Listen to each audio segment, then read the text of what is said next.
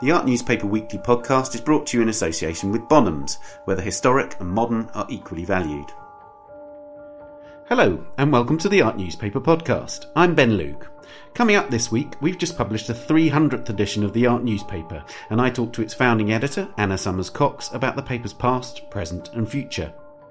But first this week, Martin Kemp, Professor Emeritus of the History of Art at Trinity College, Oxford, is one of the world's leading experts in the work of Leonardo da Vinci. His new book, Living with Leonardo 50 Years of Sanity and Insanity in the Art World and Beyond, has just been published, and the art newspaper's Martin Bailey spoke to him about it. Uh, well, for any UK arts journalist, um, you're Mr. Leonardo, um, and uh, reading Living with Leonardo, your new book, I realised quite how many years we've been in touch. Uh, but when we've been in contact with each other, uh, you've been understandably a bit cautious and discreet. And it's fascinating to read the book and to get a franker account of some of the incidents which um, have occurred. And I wanted to begin by asking about two paintings which you've authenticated. One of them, the Bella Principessa, um, I've never been entirely convinced about the arguments, partly because of the way the painting was introduced in the art world, and partly because it uh, has been rejected by other specialists um, who are very well regarded.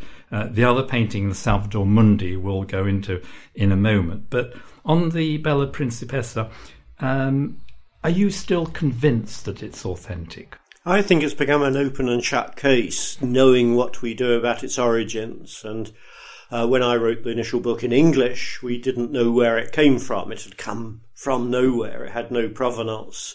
Uh, so we were looking then at issues of style, issues of technical analysis, and at the Sforza court portraits, how the women in the court were portrayed, and this was completely consistent with it in presentation and hairstyle and so on.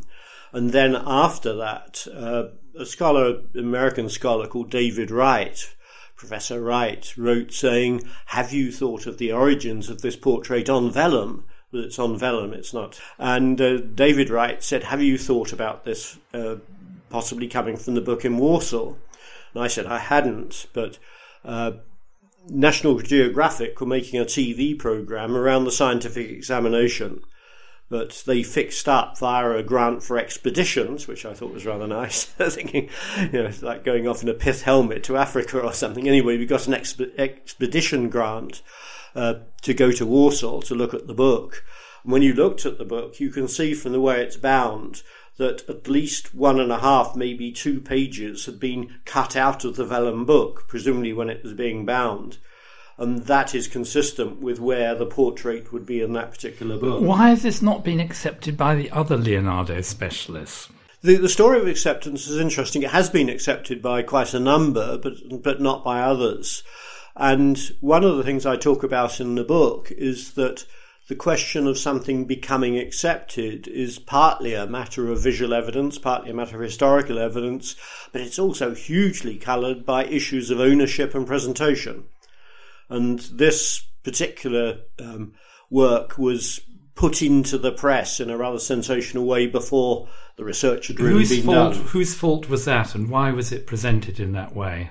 Uh, the owner, who is in some ways very generous, uh, got over enthusiastic and really, if, you, if you've got something like that, you can imagine somebody saying, "Well, you know, I really have to get it out." So at various points, there were what I call premature ejaculations. There were things that came out before they were thought through, before they were consistent. And I would have much preferred to produce all the evidence as we had it then in one go.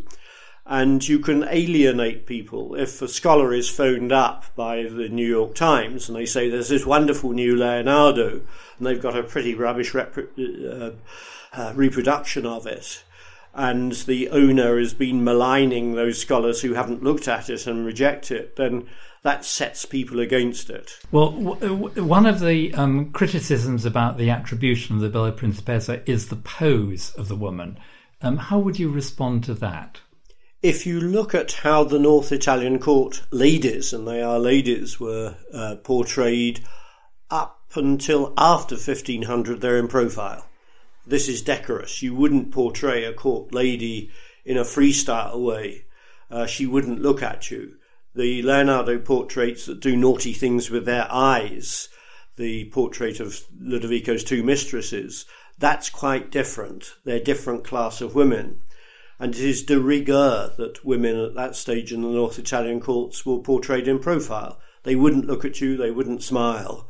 And if we look what Leonardo does when he leaves Milan, he goes, visits Isabella d'Este in Mantua. And he clearly wants to free up the portrait. And the torso of Isabella turns sideways, but it's still profile. Um, later portraits of Isabella are not in profile, but they're later ones, so it's axiomatic you do that. And that criticism doesn't understand that Leonardo, even Leonardo, is constrained by what is proper at the time in that genre. And we can look at the Salvator Mundi in that light as well. Some people have said, oh, it's a very dull, conventional subject. But if you're doing a Salvator Mundi, you do a Salvator Mundi. It has to be frontal, it has to look at you, it has to bless, and it has to have a sphere. And Leonardo is a maker of pictures, and he's making things for patrons, he's making saleable works or commissioned works. So even Leonardo doesn't have a free hand, he has to work within parameters. Well, there's an interesting comparison here with the Salvator Mundi painting, so let's go on to that. And that was actually presented to the world um, in a rather sophisticated way. Um, uh, there was a lot of behind the scenes examination by the scholars. Um, and then it ended up on display at the National Gallery in London, which was uh, obviously gave it a huge sort of cachet. Um, I was interested in the book that um, uh, you reproduce the very poor early black and white photograph of the painting before it was restored in the early 20th century. And you actually described it uh, as an image of a drug crazed hippie. Um, so at that point, um, uh, um, many some years ago, you obviously reject it. Uh, what is your present position, and do you accept that it's entirely from Leonardo's hand? Most of what we see speaks of Leonardo. The difficulty is that some of the areas still with paint uh, surviving have been quite abraded.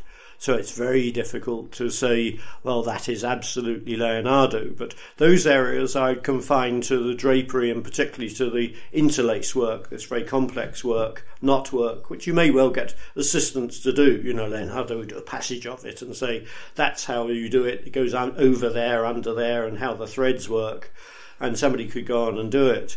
But I would say, of what I can see, the huge majority of it, I don't want to turn it into a percentage, but the huge majority of it is utterly consistent with Leonardo. Yes. And it's consistent in style and also the way he manipulates the subject matter. So it's not just a question of a connoisseurly or judgment by eye, as I prefer to call it, coming in and saying, this is Leonardo, I can tell. But there's a lot of very subtle manipulation of that subject for a particular kind of content. And what about the price, $450 million? Did this price surprise you, and is the painting worth it?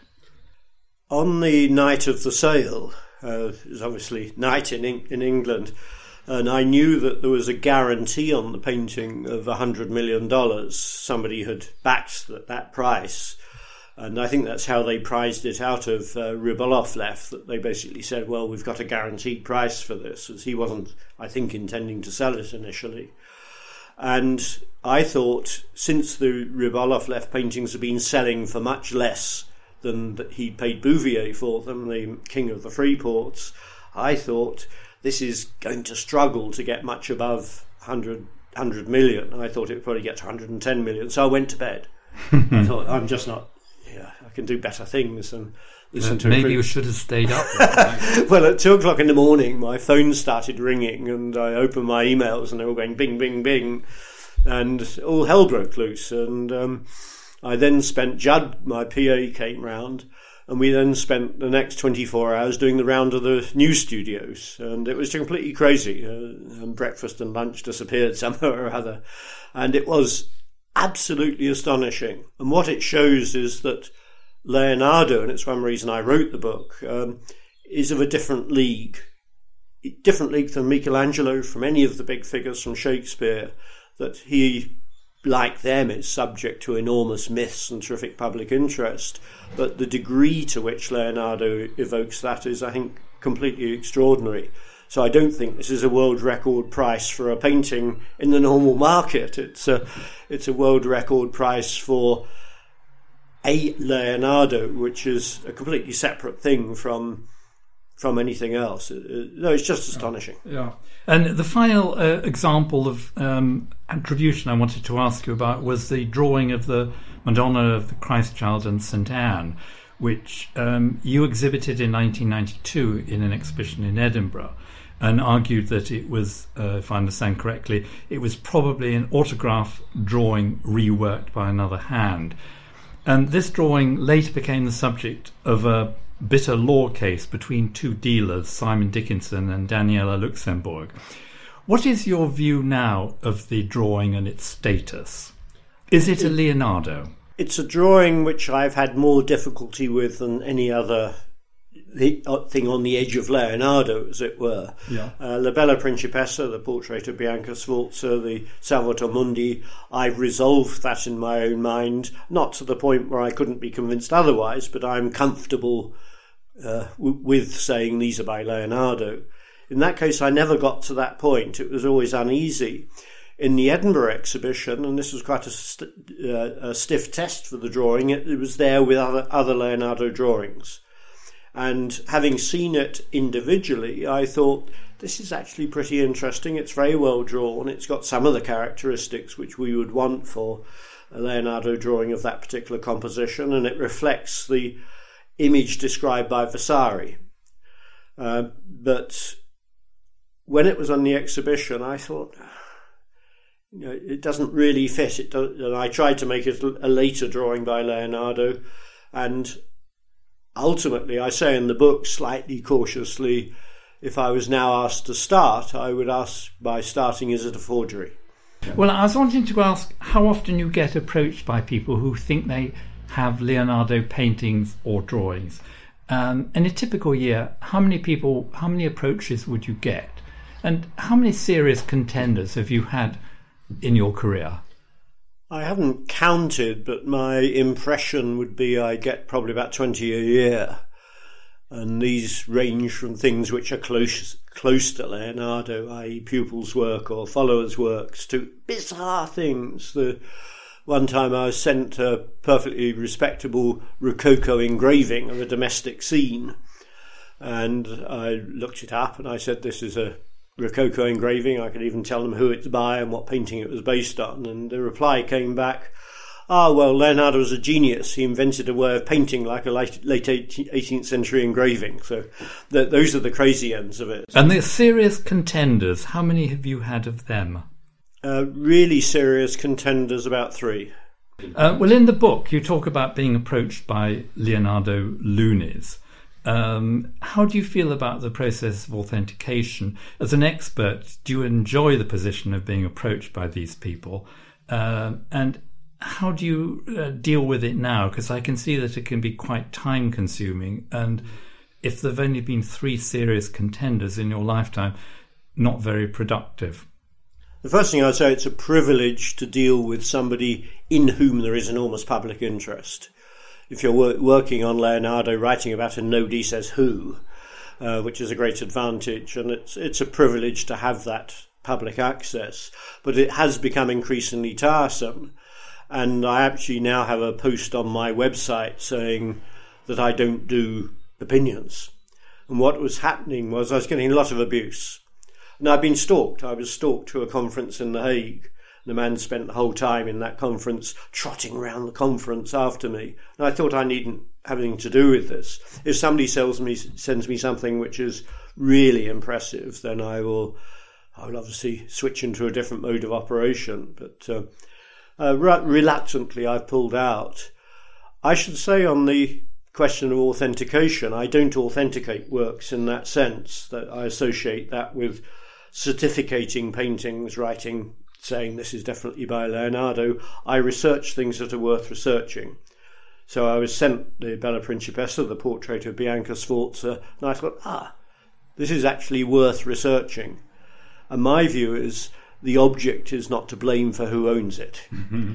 Uh, that if it's worth researching, it doesn't matter if it's owned by the National Gallery or if it's owned by a crook. Um, I'm not saying any of the Leonardos are owned by crooks, I have to say, but uh, I will do a historical job on it no differently than if it's in the National Gallery, for instance. Fine. Well, we've talked quite a bit about um, authentication. I wanted to go on to ask about exhibitions. There's quite an interesting chapter in your book where you sort of provide a behind the scenes account of how exhibitions are organised. Um, and can you give some examples of um, things that you've come across in exhibitions you've curated which might surprise visitors? Because visitors to exhibitions just see the finished product and they don't necessarily know what goes on behind the scenes. Um, can you f- spill a few secrets for us? There's a range of things that go on. One of them, obviously, is that the lenders expect the picture to be labelled and described and catalogued as um, they wish it to be. And of course, they, they hold the whip hand if so they can withdraw the loan in that, that case. So you tiptoe around one or two of these things. One of them, Madonnas of the Yarnwinder, I uh, I tiptoed round because the owner was insisting it was uh, more uh, Leonardo than it is. It's ve- it's very very Leonardo, but there's lots of studio work in it. Um, yeah, there are also cases where works get diplomatically redated so that they can fall within the embr- embrace of an exhibition. There's a lot of trading goes on, horse trading of you know, you scratch my back, I'll scratch your back. Uh, um, I, in terms of um, how pictures are presented at exhibitions to satisfy the lenders, you mentioned an example at the National Gallery exhibition on Leonardo, which was a real blockbuster. Can you tell us what the example was? Well, some very quirky things go on, and I can give you perhaps just the, the prime example of the so called Madonna Litta uh, which is in the Hermitage in St. Petersburg, which they believe absolutely is Leonardo. And the other objects in that exhibition are all catalogued within house. They're all Luke Syson or people within the gallery or people employed by the gallery. So it, it's consistent in that sense. In this case, we suddenly find a catalogue entry by Tatiana Kustodieva, who is in charge of the painting in St. Petersburg. The general sense of that picture across Leonardo scholarship, and it's relatively uniform, is that it's based upon a Leonardo design. There's an account by Leonardo himself of, of a Madonna in profile, but the actual execution is studio execution, and it's Boltraffio.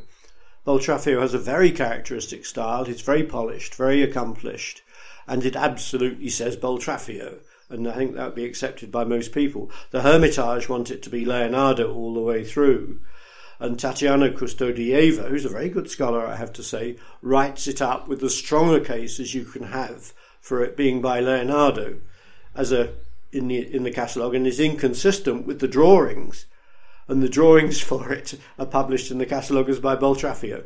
So, are you saying that the National Gallery and its, and its uh, respected cura- curator Luke Syson believed that it was not Leonardo, but it was exhibited and labelled as a Leonardo in order to satisfy the Hermitage? Is that what you're saying? I'm saying there are negotiations in which they needed this picture, because it's an important picture, it's yes. from the Milanese period and the conditions for getting it were that Tatiana Kustodieva would catalogue it. I'm not going beyond that, but they would know that you know she had views of the picture which were not consistent with those of the curator of the exhibition. But it's a she's got well-founded scholarly views of it, which most people would disagree with. But it, it clearly is quite conscious that they were willing to accede to that picture being catalogued by somebody outside the group of cataloguers. But that that is disturbing that the National Gallery, a, a highly respected institution, put essentially puts its name um, to um, the attribution of a picture when its own curators are not convinced of that attribution. Is that not worrying? It is a concern, but you can justify it by saying there is a difference of scholarly opinion about this, and there is a range of opinions. But uh, for the members of the public, it is it would be puzzling if anyone sat down to read the catalogue in, in the way in which um, the specialist might. You would say, well, this is puzzling. You know, why is it that Leonardo is doing something based upon a, a pupil's drawing for draperies? Loans of Leonardo paintings must be almost the most difficult that you could possibly um, try and achieve. And I say that because there are so few Leonardo paintings. They're also uh, well regarded by the public, and, gal- and visitors want to see them in the galleries. So um, owners gal- owners are reluctant to lend. Um, how does one borrow a Leonardo, and what sort of um, offerings are made by galleries who are successful in borrowing Leonardos? A Leonardo is dependent upon the status of the gallery and what kind of gallery it is. Um, the two first Leonardo exhibitions I did were both in what the Germans would call a Kunsthalle. That's to say, they are spaces that are exhibiting arts, but they have no permanent collection. So, in that case, we had to persuade on the basis of persuasion uh, that uh, the owner would lend. We had nothing to offer back, and the Hayward Gallery uh, certainly wasn't going to pay enormous fees to people to, to borrow things. So in that case, we were exhibiting drawings, and we got absolutely remarkable cooperation. The first one in the Hayward Gallery, Janie Roberts, who was the the Honourable Mrs. Jane Roberts, now uh, a dame. Um, was a co-curator, and this obviously helped a lot getting the key drawings from Windsor. Once you've got that cadre of drawings, then you can borrow other things. We can say, well, your drawing is to join this spectacular uh, drawing or group of drawings from Windsor. Um, if you're a gallery like the National Gallery, British Museum, which I was a trustee of, then the curators have a kind of mutual society uh, that uh, they lend to each other's exhibitions or they recommend the loans. They, of course, have to be approved by the trustee or the board, the director, and so on. Nonetheless, there's a lot of you scratch my back, I'll scratch your back. And some pretty remarkable things happen. For instance, the uh, National Gallery cartoon, the full scale drawing for the Virgin Child, St Anne, and St John, um, which is in it's been shotted amongst other things, so it's in quite a fragile state, and it's a it's an old drawing mounted on linen, so it's very fragile. I inquired about borrowing that for the Hayward Gallery show. We also talked about doing an exhibition of Leonardo at the Royal Academy, and that was owned by the Royal Academy. It was sold by the Royal Academy yeah. to ra- raise money, and I was told it was too fragile to move even across London. And then it appears in the Louvre exhibition. So, how did the Louvre manage to get it? The Louvre got it because there was a lot of horse trading between the Louvre and the National Gallery about their mutual exhibitions. The Louvre was doing the one on the St Anne exhibitions. The National Gallery wanted the Louvre Virgin of the Rocks, the first version of the Virgin of the Rocks, to put beside their version. So it's not they don't sit down and do a cynical trade off, but there is an unspoken sense that if the Louvre is prepared to loan this unloanable thing, i.e., the first version of the Virgin of the Rocks, which again isn't in good condition, then the Louvre can legitimately ask for the National Gallery's cartoon of the of the St Anne. Um, next year is the 500th anniversary of Leonardo's death, and there are a whole series of exhibitions which are being organised across the world to mark the event. Are you involved in curating any of these exhibitions, or have you rather moved off curating? I've not moved off cur- curating directly, but uh, in this case, I will probably get wheeled out to write odd essays and do the normal kind of things. But I'm actually interested, and as I get older, I become more and more irresponsible of doing other things with Leonardo. And I'm talking about dance, I'm talking about music, and doing something which moves on what I do with Leonardo into other imaginative realms. But tell us in brief what the other um, schemes you're involved in. Well, the, whether they come off or not, uh, another matter. But um, I'm talking to Robert Hollingworth of the very remarkable group that play Renaissance, Baroque music, and modern music, I Fagiolini, and we're talking about a CD of music related to Leonardo, which would then become a series of concerts. I'm talking to Oxford Phil- Philharmonic Orchestra about centering something on Leonardo's Paragone. That's to say, we would look at pictures which become very musical, and we'd look at music that becomes very pictorial, regardless of period. So something like Mussorgsky's pictures of an exhibition. So that's quite a free springing off, but from a, a sense of how Leonardo thought about painting relating to music, which for him was the toughest competitor amongst the arts for his beloved art of painting. I'm talking to Shobana Jeyasingh, the, the great choreographer, and I've showed her a series of what I call Leonardo penmen, these, these little drawings of figures pushing, pulling, turning, twisting, etc. And she's very interested in the torsions of a body and the limits of bodies as expressive vehicles. Um, so she's proposing to start in Florence something with three dancers looking at Leonardo's notions of human music, the biomechanics of it, and the emotions of it. And finally, how has your view of Leonardo changed over this period? That may be difficult to summarize, but um, what are the what, what are the major changes in how you've perceived uh, Leonardo as an artist and a scientist? The core of what I was looking for in Leonardo when I first started looking at the anatomies, I got a sense that he is not a diverse figure, although we can see he does military engineering, he does optics, he does physics, he does uh, anatomy, etc., etc. And it looks very diverse, but there is a there is a core of common ideas about how nature works, about how nature is structured, about the geometry, about the science of nature, and this goes into the engineering, it goes into the painting. So that core has served me fairly well. I would say if anything's changed, it's a sense of, if anything, increasing awe at what he does that far from what he, he does seeming to become more routine or more easily understandable.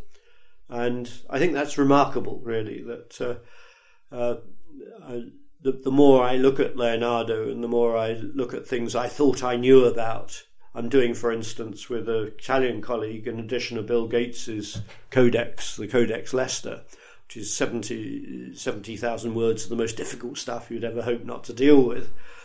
And I knew that pretty well. You know, I'd looked at it for other studies. And looking at it again, it just appeared to be absolutely extraordinary in its its range and depth of thought, its ability verbally and visually to express how the world works. And more and more, I just thought, wow, this is this is unbelievably good. Oh, thank you very much, uh, Martin. It's been a pleasure.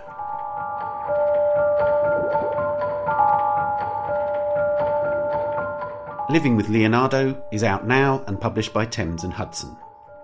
Now, the 300th edition of the Art newspaper is just out. The paper was first published in 1990 and it's seen enormous changes in the art world since then. I spoke to its founding editor, now chair of the Art newspaper, Anna Somers Cocks. Anna, it's the 300th edition of the Art newspaper.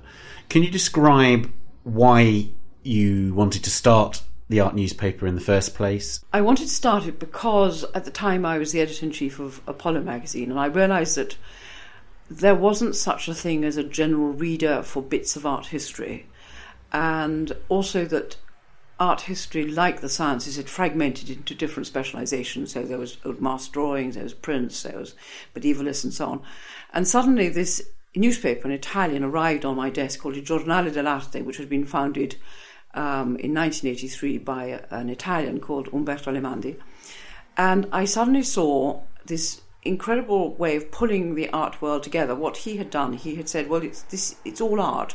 It's art as happening in the world, and he embraces archaeology. It embraces the market.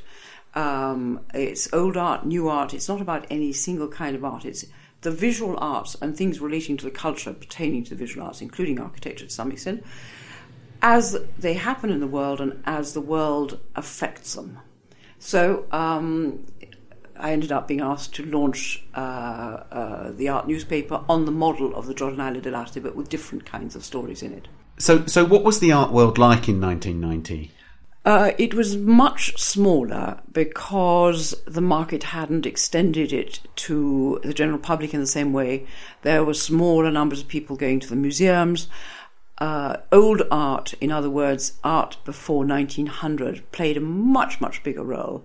Contemporary art was rather specialised.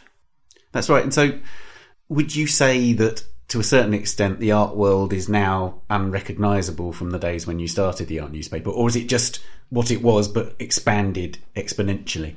No, the art world has sort of concertinaed forward. There's been a huge loss of knowledge and interest in art before 1900. In fact, the professor of art history at Yale was lamenting that there was a great lack of knowledge of art before 1945.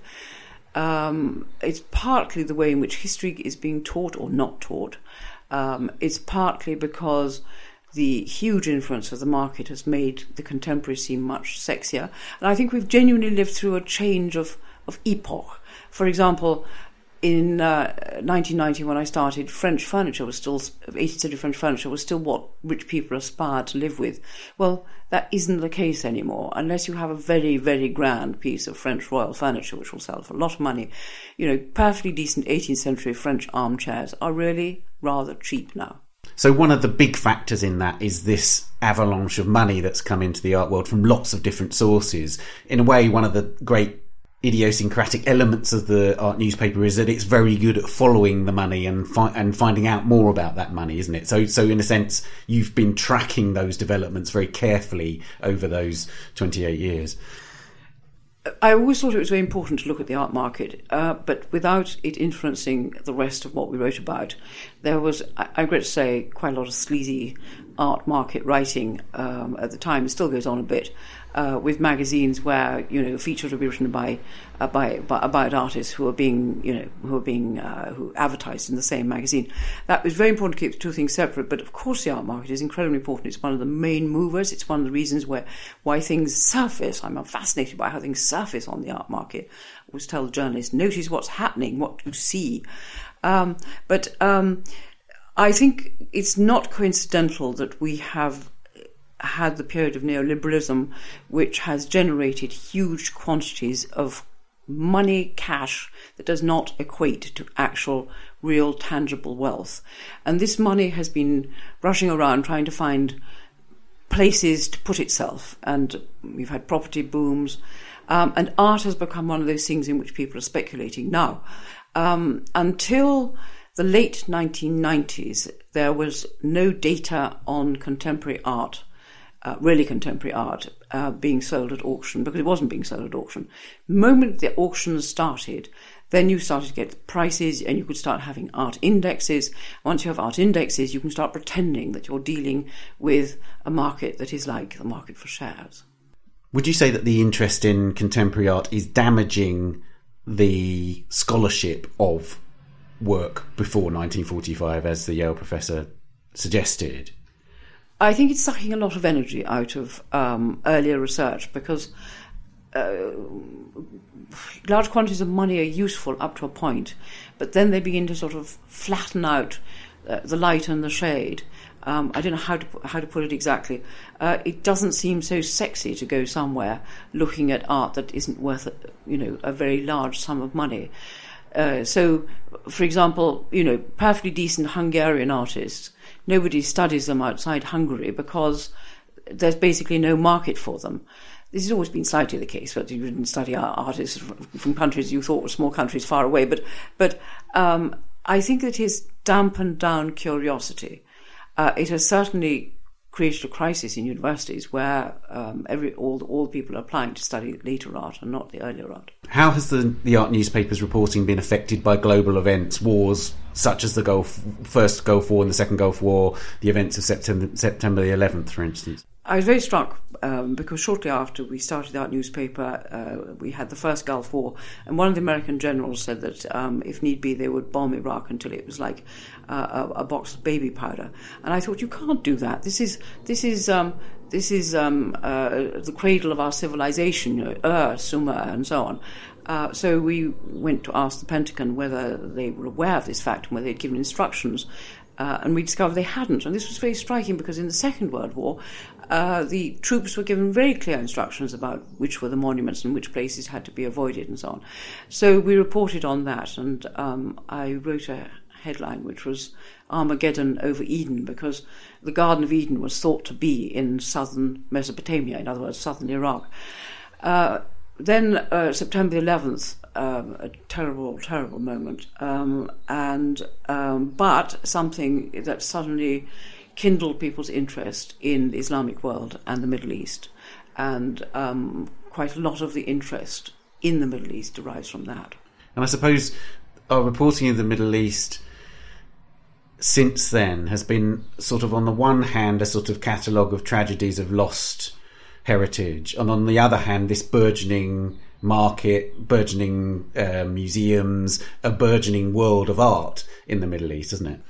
What, what one has one has seen is the emphasis in the Middle East has moved from what are called the old Arab countries, you know, Egypt, Iraq, Syria, as they have gone down one by one, as it were, and the rise of the Gulf with all its wealth and its increased sophistication, its desire to have museums, the Louvre Abu Dhabi project, you know, the art fairs, the art auctions, which have been successful, um, sanctions against Iran, against Iran, which means that Iranian buyers have been uh, have been buying through Dubai because the UAE has not um, been part of the sanction system. So you have to look at the art market in a very broad way. And now the fascinating um, phenomenon of Saudi Arabia and the young crown prince Mohammed bin Salman deliberately putting forward the art world uh, in order to uh, encourage the young, young, very young population, and because it is actually a very good, rather rather hip sort of conceptual art world that has developed quite spontaneously there through contact with the internet, um, and now is going to have a lot of royal patronage, and we hope that that doesn't mess it up. Indeed. Uh, to what extent would you say the art newspaper is a journal of record, and to what extent would you also say it is a sort of campaigning newspaper? Well, I, I, I define a journal of record as something where the news in it is can, is as reliable as news can be, given that it has to be written in a short time. Uh, I don't think we we can aim to cover absolutely everything. Uh, the um, we have tried to make it very, very, very full of news, but that role is rather taken on by, uh, the website, which is a continual flow of news. Sometimes I'm British, I call it the diarrhea of news. Um, um, so I think that the paper will, like most papers, become more uh, a, uh, a, uh, a, place where you where you reflect on things that have happened. Indeed, one of the things that's striking about the art newspaper is that the newspaper is still very much a thriving part of what we do in a world where, for instance, with national newspapers in Britain, you can just see them dwindling in terms of their importance. Do you see that as continuing in the future, or do you see that the art newspaper may perhaps uh, follow the same fate as those? I I don't think it will, I, because I think being monthly, people are happier to uh, to have an actual product which is solid in their hands. Um, you can't you can't consult the Guardian monthly news. It would you never where it, never know where it was going to stop. At least when you have a newspaper or indeed a book, you know there's page one and there's page there's the last page. You know what the editors have decided that you they think you ought to know. What do you see as the sort of continual matters of concern within the art world? I think that people are only just now beginning to realise that the fact that a work of art is relatively recent, you know, perhaps theoretically 30 years old, doesn't guarantee that it's authentic. On the contrary, quite a lot of recent art is actually incredibly easy to fake. And so the question of fakes is going to become key. That could undermine the speculative market drastically. Um, there's a second point, which is that a lot of contemporary art is incredibly poorly made because facture has not been part of the philosophy. And so one's going to have massive, massive conservation problems. And for example, a lot of photographic works are already fading. Um, these are limited editions. In theory, you should not be able to print anymore. And then there is a greater underlying problem, which derives precisely from this huge influx of money into the art world, which may take some of the glory of art. There's been huge respect for art for over a hundred years. It's been considered a kind of God substitute. But if it becomes too close to mammon, then people may begin to feel a slight aversion. You already have some rather enlightened donors who have been in the contemporary art world, like Agnes Gund, selling their works of art in order to put their money into uh, other projects such as helping defend young black uh, blacks who've been accused and who are not being well defended in the courts. I think this may well become a tendency. Now, this may be a good thing for the world, but it isn't going to be so great for the art world. Now you've you've got to edition 300, but you are now going to retire. Can you tell us what you're going to do? um, I some of what I'm going to do is completely different, and I, I don't want to tell anybody. Um, but I would like to do some very long form journalism. For example, uh, the effects uh, of sea level rise on the whole of northeast Italy, not just Venice. Uh, the scientists know what's going to happen, but don't know how to explain it, and most journalists don't have the time to go into it in great depth. But I think that there are some topics like that that really need to be tackled. Anna, thank you very much. Well, thank you for asking me about 300 issues of the art newspaper.